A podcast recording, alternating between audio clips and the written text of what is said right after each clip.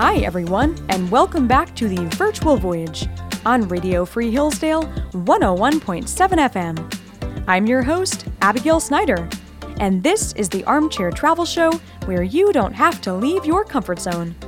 If your comfort zone is your car, you stay there. If your comfort zone is your dorm room, you stay there. And if your comfort zone is your living room, you stay there. Last time on the virtual voyage, we were at Tel Megiddo and engaged in an interesting conversation about the location of the Battle of Armageddon. But we're going to put that aside for right now because we're going to soon get off the bus at Tel Lachish, a significant site in southern Israel. And for the tour today at Lachish, I won't be the main tour guide. That's because we're going to meet Dr. Yosef Garfinkel, an archaeologist who has directed excavations at Tel Lachish. Dr. Garfinkel is the Yigael Yadin Chair in Archaeology of Israel at the Hebrew University of Jerusalem. He also received his bachelor's, master's, and PhD from Hebrew U. He has published many books and over 100 articles. These books include In the Footsteps of King David Revelations from an Ancient Biblical City, which looks at the archaeological evidence for David's kingdom, and another is Dancing at the Dawn of Agriculture, an award winning book which examines depictions of dancing on archaeological artifacts from the ancient Near East and surrounding areas, ultimately questioning the role of dance in Neolithic societies. Dr. Garfinkel is a renowned archaeologist and scholar, and I can't imagine anyone better to show us around Lachish. Well, we're just arriving at the site now, so let's hurry out and meet Dr. Garfinkel. There he is, standing in the shade as any wise archaeologist does. Dr. Garfinkel, thank you for joining us here on the virtual voyage. My pleasure. Well, the first thing I'd like to ask you about is the word tel that is attached to Lachish, Tel Lachish, as we stand here at the site. We've talked many times here on the virtual voyage about what a tel represents a process of conquering and rebuilding such that a mound forms at a site. But this mound at Lachish looks quite steep. I'd have to assume a lot of different peoples were here at Lachish. Can you take us through the history of this place and some of the major peoples that called Lachish home? The site of Lachish, the Tel of Lachish, is so high that nobody excavated deep enough to see what's happening in the bottom of the site. What we know about are from top down, we have remained from the Persian Hellenistic era. Then we have uh, the kingdom of Judah. Below this, we have the late Bronze Canaanite uh, cities. Below this, we have the Middle Bronze Canaanite cities. But nobody really excavated much into the Middle Bronze uh, Canaanite cities, but beaten pieces here and there. Further down, we also uh, know that there is early Bronze city and probably Chalcolithic and Neolithic remains. We know this from cemeteries, which were excavated outside the city, and you have remains from the early Bronze. And we also have pottery sherds from Neolithic, Chalcolithic periods, indicating that these areas are, or this period are represented at the site. So, what's the earliest reference in archaeology to Lachish? In archaeology, well, the first, uh, well, already Lord Byron, as a matter of fact, in 1815, mentions Sennacherib. And uh, all uh, Lord Byron could have known about Sennacherib is the story of Lachish, the Assyrian attack on Lachish under King Sennacherib. So this is already there in more than 200 years ago. And then the first uh, survey ever, ever made in the ancient Near East by uh, two scholars, uh, Robinson and Smith, and they already tried to identify biblical Lachish. And they found a place called Um Lachish, in Arabic mean the mother of Lachish, and they suggested that this Um Lachish is biblical Lachish. But it was a mistake because oh, no. excavation okay. in Um Lachish didn't find any remain from the, the, the Iron Age or, or uh, Canaanite era, and uh, only in 1929 the real uh, location of Lachish has been identified by Albright, which was a great biblical and archeo- biblical archaeologist uh, scholar. He made many contributions to archaeology, and one of them is the identification of biblical Lachish in a place which is known in Arabic as Tel ed-Duweir. And how do we know that this is biblical Lachish? What was the evidence that Albright found? He didn't found it. It was a proposal only. But uh, later excavation saw that this is a major Canaanite city and a major, the second most important Iron Age city in the kingdom of Judah. So it must be Lachish. And also letters found in the city. In the name Lachish was found in letters in the excavations of Lachish. Interesting. So this okay. identification is uh, uh, pretty sure, or even 100% sure. Yeah.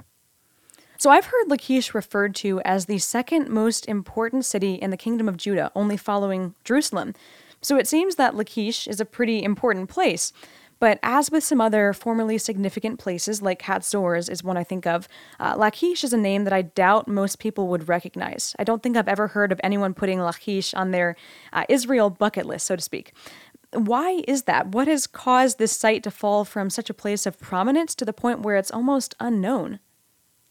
it was very prominent in the second and first millennium BC. This was more than 2,500 years ago. So we can't expect anybody today to know about uh, the important city that uh, is dead now for such a long period. But every biblical scholar, every scholar of Assyriology, every scholar in archaeology of the Levant knows about Lachish, because Lachish has connection to Egypt and connection to Mesopotamia and connection to Aegean and to Cyprus. And when Lachish was excavated in the 1930s, a temple was found at the site, which is known as the Fosse Temple. It was found outside the city. In this, in this temple, you have three levels, early, middle, and late. And in this level, you, they found Egyptian material. And the Egyptian material, because we know the pharaohs, it gave chronology. 16th century BC, 15th century, 14th or 13th centuries BC. And then in these temples, they found material from the Aegean and from Cyprus. And it was possible to date Cyprus and the Aegean according to the, to the Lachish temple. So it was really a meeting point between Africa, Asia, and Europe from ecological point of view. So when you talk about Tel Lachish being kind of a meeting point for so many places, can you give us the geography of Lachish? Where exactly in Israel are we? We are about two days walk southwest of Jerusalem. Today, the major city nearby is Kiryat Gat. It's not a very, very uh, famous place, but this is the closest uh, city uh, in the region. But you need to understand that when you think about Israel today, you have Tel Aviv, the major economic center, and you have Jerusalem, the, the administration and the religion uh, center. It was the same in antiquity. Jerusalem was the administrative and the religion center, and Lachish is like Tel Aviv. Lachish was the economic center of the kingdom of Judah. So, when did you personally start your excavations at Lachish? What year was that? I started 2013. Excavations were conducted with Professor Michael Hasel from Southern Adventist University in Chattanooga, Tennessee. Oh, amazing. So okay. A, okay, so it's a US common based. Uh, project, Israeli American project, yes. So, a few things I'd like to ask you about to give us a broader idea of your excavations here. Uh, one is what questions did you set out to answer at, in your work at Tel Lachish, and what have you found? And then, is there anything you're still hoping to come upon in your future work at Lachish? So, the real story starts in another site, which called Khirbet Qeiyafa. This is a site where we found for the first time in the archaeology of Israel a fortified city in Judah from the time of King David. Even in Jerusalem, you have an area which is dubbed City of David, but you cannot prove that even one stone there is from the time of David. So there are many debates about David, if he is a, a, a real historical figure or only a mytho- or mythological figure. And this debate started nearly 40 years ago. Horrible debate between maximalist and minimalist, historian, archaeologists, biblical scholars, and so on and so forth. And the answer finally came from my excavations that Khirbet Qeiyafa was a biblical city from the time of King David. This was really a revolution. And once we uh, uh, started the excavations there and the thing became clearer, we have a full page on the New York Times. So this was really a big revolution. And uh, we excavated Khirbet Qeiyafa for seven years. And during these years, people were asking me, who making such great PR for you? I said, King David. So in Khirbet Qeiyafa, we discovered a miniature model of a building. It's a box made from stone, but it's like a, a structure, a building. And on it, there are features, architectural features, which are similar to the description of Solomon Palace and Solomon Temple. Of course, people also debated if Solomon is mythological figure or not, and if the temple was built or not built. And suddenly we have in Judah from the 10th century BC a building model which is like the biblical description. This was also a revolutionary discovery. But now look, big debate about the 10th century BC. If the biblical tradition has memories or it's all mythological and just literary compilations. So we have something about David and we have something about Solomon. So who is next? We have Rehoboam next. Rehoboam. Now, the, so I want to find something about Rehoboam. This was my, uh, this is the reason I went to Lachish. Why? Because the Bible, the biblical tradition said that Rehoboam fortified 15 cities in Judah, and one of them is Lachish. So the question was, if we excavate Lachish, will we find a city from the time of Rehoboam? This was a research question. I didn't know if the answer will be yes or not. And we came to Lachish, we excavated five years, and indeed, we found a new city wall, which was not known before.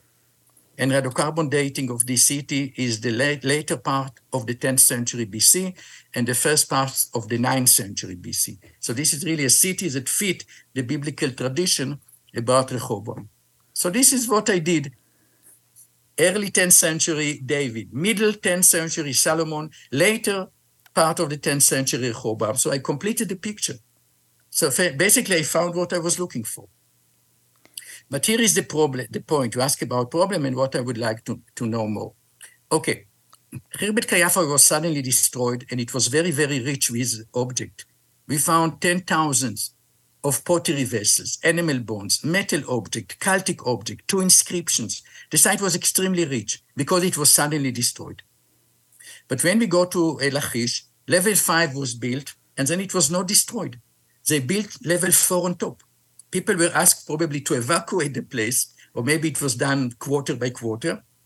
So what happened? People took all their belongings. And level four was built on top of level five. Level five is the level of Rehoboam. Now, when we're excavating this city, it's very poor in finds.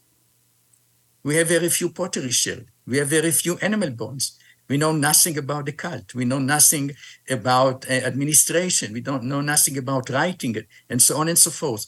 So now I'm continuing the excavation of level five in order to have a larger horizontal exposure. And I don't need any more. It's not a question if Rehoboam built Lachish or not. I know that he built it. But you know, it's like an empty drawer. I have an empty drawer, Rehoboam is written on it, but when you open it, it's empty. I want to know how people lived in the time of Rehoboam. This is what I'm doing as an archaeologist. I'm trying to understand how ancient communities organized themselves. So I need pottery, I need animal bones, I need metal object, I need stone object. I need something about the cult, something about administration, maybe imported object from Egypt, Mesopotamia, Cyprus, you know, to know more about international connections and so on. That's why I keep on excavating, not for to have more and more data about this period in the history of the kingdom of Judah. Right. So you're looking for datable materials essentially. No, datable I have. We have about 20 radiocarbon dating. The dating is clear. You should know that uh, every radiocarbon date costs about uh, $350. And we just uh, finished a very large uh, dating project with about 80 samples. So this cost you could say more than $20,000. So I'm not going to send more sample for dating. We have enough dating. What we need now is to know what is behind the dating how people lived. This is now the question. Well, it's so interesting, man. We've gone to uh, the Tel Dan here on the virtual voyage on Radio Free Hillsdale 101.7 FM. We've gone to Tel Dan and seen that Tel Dan stele where there was that that evidence for the kingdom of David, and then you're really coming and completing the picture of King David to Solomon to Rehoboam, and it's just fantastic the work that you're able to do. So Lachish is obviously important with regard to Rehoboam, but what about earlier in the biblical record? When does Lachish first appear in the Bible? In the Bible, Lachish mentioned in the time of Joshua as one of the Canaanite cities that has been conquered by the people of Israel. but Lachish is mentioned in Canaanite documents. There are letters, letters sent from Lachish in the late Bronze period, which is uh, about a period of about 400 years, from the 16th century or late later part, 15th century BC, till the 12th century BC, the Egyptian controlled the Levant. They controlled Israel, Lebanon, and part of, of Syria. And the local Canaanite kings sent letters to the pharaoh asking all kind of political or economical uh, requests. And we have uh, four or five letters from the king of Lachish sent to Egypt. Like we have some letter from the king of Jerusalem sent to the pharaoh in Egypt. Altogether, about 350 letters, Canaanite letters, were found in Egypt. And this is amazing. So Lachish is mentioned already in the 14th century BC, and even in some Egyptian documents a bit earlier. So in 2016, you found something quite small at Lachish, but it's gotten so much attention, and I just have to ask you about it. It was an imported ivory comb with fossilized remains of lice on it. And when the inscription was translated from the Canaanite script, it was found to be a complete sentence May this tusk root out the lice of the hair and the beard. So tell us about this find and what it says also about the development of the alphabet. You know, the alphabet is um, probably the most important intellectual achievement of humankind. Because before the alphabet, you have the Egyptian hieroglyphs and you have in Mesopotamia the cuneiform writing system. But these were very, very uh, uh, complicated methods. And only scribes who learned how to read and write for years were able to uh, communicate with these uh, writing systems. So 99.9% of the population didn't know how to read and write in the ancient Near East. But about 1800 BC or so, the Canaanite, under Egyptian influence, invented the alphabet. Instead of hundreds and hundreds of different signs, they reduced everything to first to 32 and later into 22 signs. And when you have 22 signs, it's easy to, to learn how to read and write. So this is really the most important contribution of the Canaanite to human civilization, the alphabet. For, now, for the first 800 years of the alphabet, from the 18th to the 10th century BC, till uh, this inscription, we never have a complete sentence. There were about 70 or 80 inscriptions, but all of them are fragmentary. They're all broken. Two words here, one word there, three letters, and so on. Never a complete sentence. And on this ivory, we have a complete sentence. So this is the earliest sentence ever found in alphabet. It's not even Hebrew, it's Canaanite. It's written in Canaanite. It, it was really unbelievable. I mean, I was interviewed for half an hour by a reporter of the New York Times, and then we were uh, six hours on the top of the New York Times website for six hours. So it's amazing. But I, I, this is, by the way, the third time that I have full page on the New York Times. The first time was about my research on dancing, prehistoric dancing. The second time was about Khirbet Qeiyafa in the city from the time of David. And the ivory comb was the third time. Let's walk over to the base of the Tell and look at this Assyrian siege ramp from the Assyrian invasion led by King Sennacherib. This is a huge part of Lachish's story. Can you tell us about this invasion? And I'd also love to hear your thoughts on this incredible ramp the Assyrians built just to get into Lachish. If I remember correctly, they had to use millions of stones to construct it, and now it is here right in front of us okay, the, the, Assyrian Empire was the mighty power. They started already in the 9th century BC, and then uh, in the toward the end of the 8th century BC, they arrived to Israel. They, first, they conquered the kingdom of Israel, destroyed it around uh, 832 uh, BC, Samaria fell, and then the uh, 701 BC, they uh, have another voyage, and they destroyed part of Judah and also Lachish. And a few years later, they also conquered Egypt. So this was part of the expansion from north to south Israel, Judah, and later Egypt. Now, uh, Hezekiah, king of, Ju- of uh, Judah, revolted against the Assyrian at about 705 BC. And then he took the Assyrians, King Sennacherib, it took him five years to organize a military campaign because he was busy with in things in Mesopotamia and places which were closer to his camp to Assyria. And then 701, he marched to the Levant. He conquered some Aramaic kingdom and the Philistine and the Phoenician Philistine, and here he came to Lachish, and he destroyed Lachish. This was such a, a traumatic event. It's mentioned in three different biblical books. It's mentioned in the book of Kings, in the, in the book of Isaiah and also in Chronicle. And you don't have many events in the Bible which are mentioned in three different books. So you can see uh, how traumatic the event was because it destroyed la- large parts of Judah. Probably half of the population died in the war, died in, uh, you know, from starvation.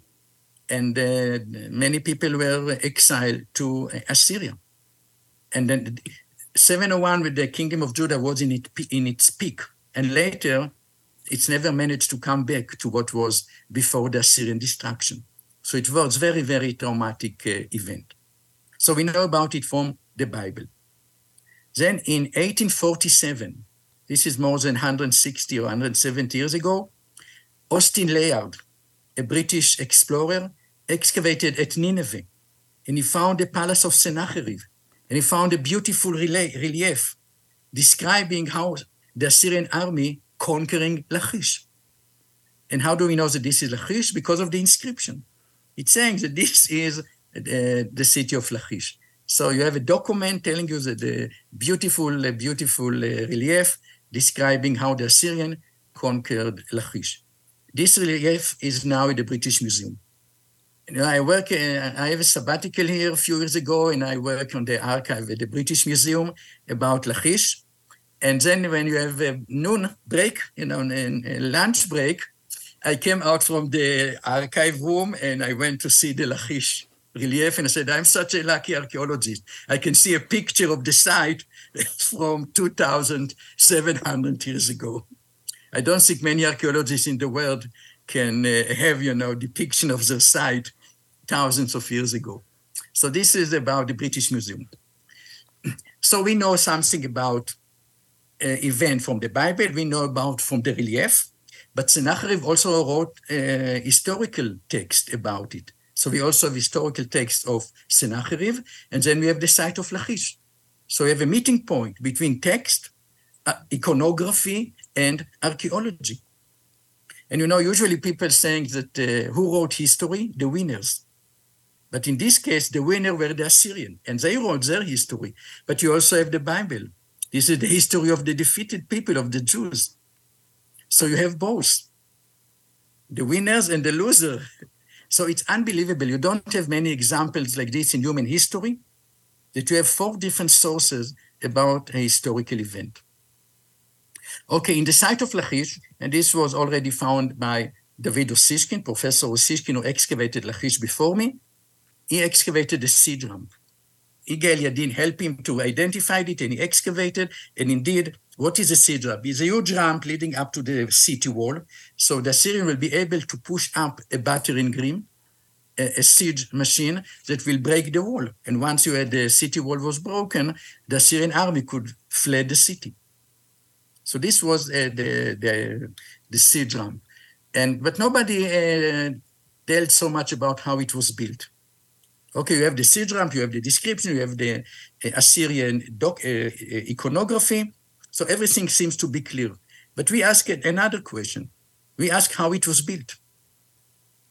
Okay, with, uh, with the help of scholars from uh, Oakland University near Detroit, we did 3D model of the area. We calculated the volume.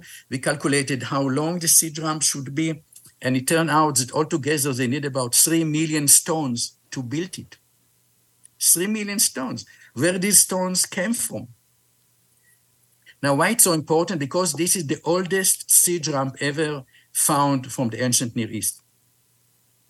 Nowhere you have an earlier siege ramp than the Assyrian siege ramp of Lachish. So it's a landmark in uh, military history. So we calculated that 3 million stone are needed. And the big question, where the stone came from? People sometimes said, okay, they collected them in the fields around. But you know what happened after three days? You need to go kilometers and kilometers to bring a stone. so the best solution is to have a quarry. And indeed, when you look at early photograph of Lachish area from 1932, 1933, you see in this, region, in this area of the siege ramp, you see a quarry. This is leftover of the Syrian quarry. Then people said that Porter took the stone and dumped them on the siege ramp. But the porter need to go back and forth, back and forth. It will be much easier when you have a row of people. People were standing, and the stone moved from hand to hand and were dropped down the siege ramp. So we really reconstructed the whole uh, uh, process from the beginning to its end, how the siege ramp was built. And what is the amazing, amazing, amazing uh, conclusion? If you have four of people and they're working 24 hours a day, they can uh, contribute 160,000 stones a day. And the 3 million stone can be uh, produced in 20 days. So the Assyrian Empire was, if they if they work, you know, 100% efficiency, it will take them three weeks, and if not, it took them four weeks. Well, that is an incredible story, and that just is is is amazing. As we're standing here and actually seeing that siege ramp and thinking about those people who worked for weeks to get all those stones right here, just incredible. Thank you. By the way, I want to add one thing. Recently, the Israel Park Authority built a visitor center at the bottom of Tel Lachish near the Assyrian siege ramp. And inside the visitor center, they have copies, accurate copies from the relief of the British Museum.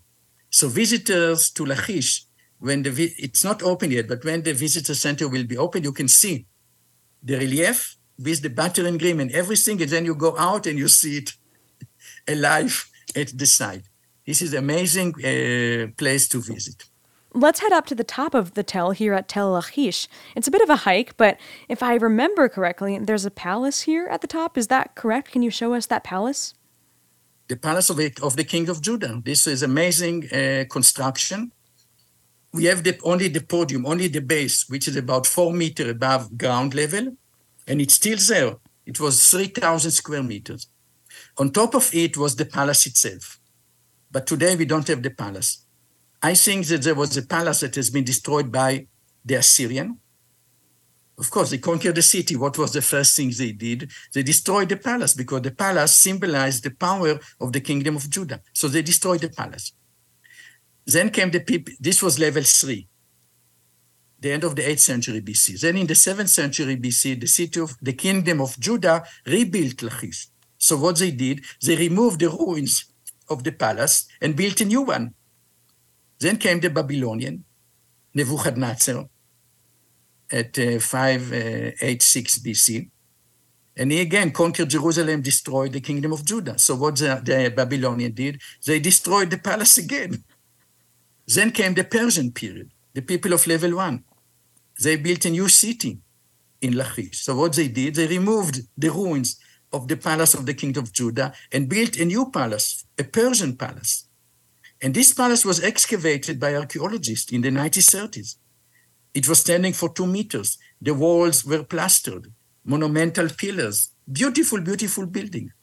But what the archaeologists did after they exposed it and took photographs, they destroyed it because they want to excavate the palaces under. But when they came under, there was only the base. So you see how the palaces of uh, Lachish were destroyed, one by the Babylonian, one by the Assyrian, one by the Babylonian, and one by the archaeologist. oh, what a story of the palaces at Lachish. While we're here at the at the top of the tell, we have quite a good view of the hill country around us, and I now think back to the Lachish letters, specifically Lachish letter number 4 and the sender trying to watch for the signal fires of Lachish. Another city's signal fires, the city of Azekah, their signal fires couldn't be seen. So tell us more about these Lachish letters and in what context the sender was writing Lachish letter number four. In 1936, the British expedition who worked at Lachish in the 1930s uncovered near the gate of the city 18 letters. These letters were written in ink on pottery sherds. If they were written on papyrus, they were decomposed, and probably 100,000 of letters were written in the kingdom of Judah and they all decomposed over time. but things that were written on uh, hard material like pottery survived. So 18 letters were found in the gate of Lachish. And they have enormous, uh, the information is unbelievable. They're talking about the chief of the army went to Egypt. So you see, Judah was uh, preparing itself to war against Babylon. So they make connection with Egypt to help them. And they talk about the prophet. We know about biblical prophet. But here in one of the letters, they mention a prophet, but without his name, only the prophet. so at the time, everybody knew who was the prophet, but today we have no idea. So, and another important letter, this is letter number four, is talking about military activities and about communication. Today, when we want, today we have communication, you know, with uh, telephone and uh, other uh, far-reaching uh, implements. But in antiquity, if you want to have a, me- uh, if you need to deliver some urgent message, what people did, they did it by fire signals. You make fire signal at Lachish, and then after 10 kilometers, somebody saw, see it, make the same signal, and then it move another 10 kilometers, and then it will reach Jerusalem in one hour. And not two days, no, not two walking days. But by fire signal, messages can be sent very, very fast. And here, the amazing thing that the, the letter said, we are looking at the fire signals of Lachish as we cannot see Azekah. So Azekah was an important military uh, uh, seat, not even a city, but a fortress, uh, not uh, not very far, but not very close, about day walk from Lachish. And somebody maybe in the middle. It's not it's not clear who sent the letter. If the letter was sent to Lachish, or maybe it was written in Lachish to be sent elsewhere. There are different interpretations of, of uh, the letter. But what is amazing is that in the book of Jeremiah, he's describing the last days of the kingdom of Judah. And he said that the Babylonian conquered all the fortified cities of, of Judah beside Azekah and Lachish. And here in this letter, you hear that they cannot see the fire signal of Azekah and only Lachish. So it's really possible, you know, that if you're really looking about the last days of the kingdom of Judah, Azekah and Lachish are there, but then Azekah failed, and then Lachish has another few days to survive. It's very, very hero- heroic situation that is uh, expressed in, this letter. Well, as we come to the end of our time with you here, Dr. Garfinkel, at, at Tel Lachish, is there anything else we should know about the city or anything else you wouldn't want us to leave Lachish without seeing or, or knowing? Basically, I think that we covered the major uh, objects that one can see at Lachish. You can see the siege you can see the gate where the Lachish letter letters were found, you can see the palace. And uh, there are three Canaanite temples in Lachish, which added, added, a lot of information about Canaanite cult, but they are not monumental and they are covered, and you cannot really see them. So what we talked about is basically what is possible to see at the site. Well, Dr. Garfinkel, thank you so much for taking the time to show us around Tel Lachish. We're all walking away with more knowledge about this fascinating site, and I, at least, am certainly feeling challenged to go dig deeper into the history of Lachish. But you know that every summer we are excavating with the help of volunteers. So if anybody would like to volunteer and spend three weeks in Israel and excavating at Lachish during uh, the coming summer, is most welcome. Do you have a website for that that I can pass out to the virtual voyagers? People can find my address at the, on the website at Hebrew University and send me an email. Okay, well, hopefully we'll get some virtual voyagers over there at Tel Lachish digging with you. Thanks for listening to this week's episode of The Virtual Voyage, the armchair travel show with me, Abigail, on Radio Free Hillsdale 101.7 FM. I hope you'll tune back in next time as we continue our adventures in the land of Israel.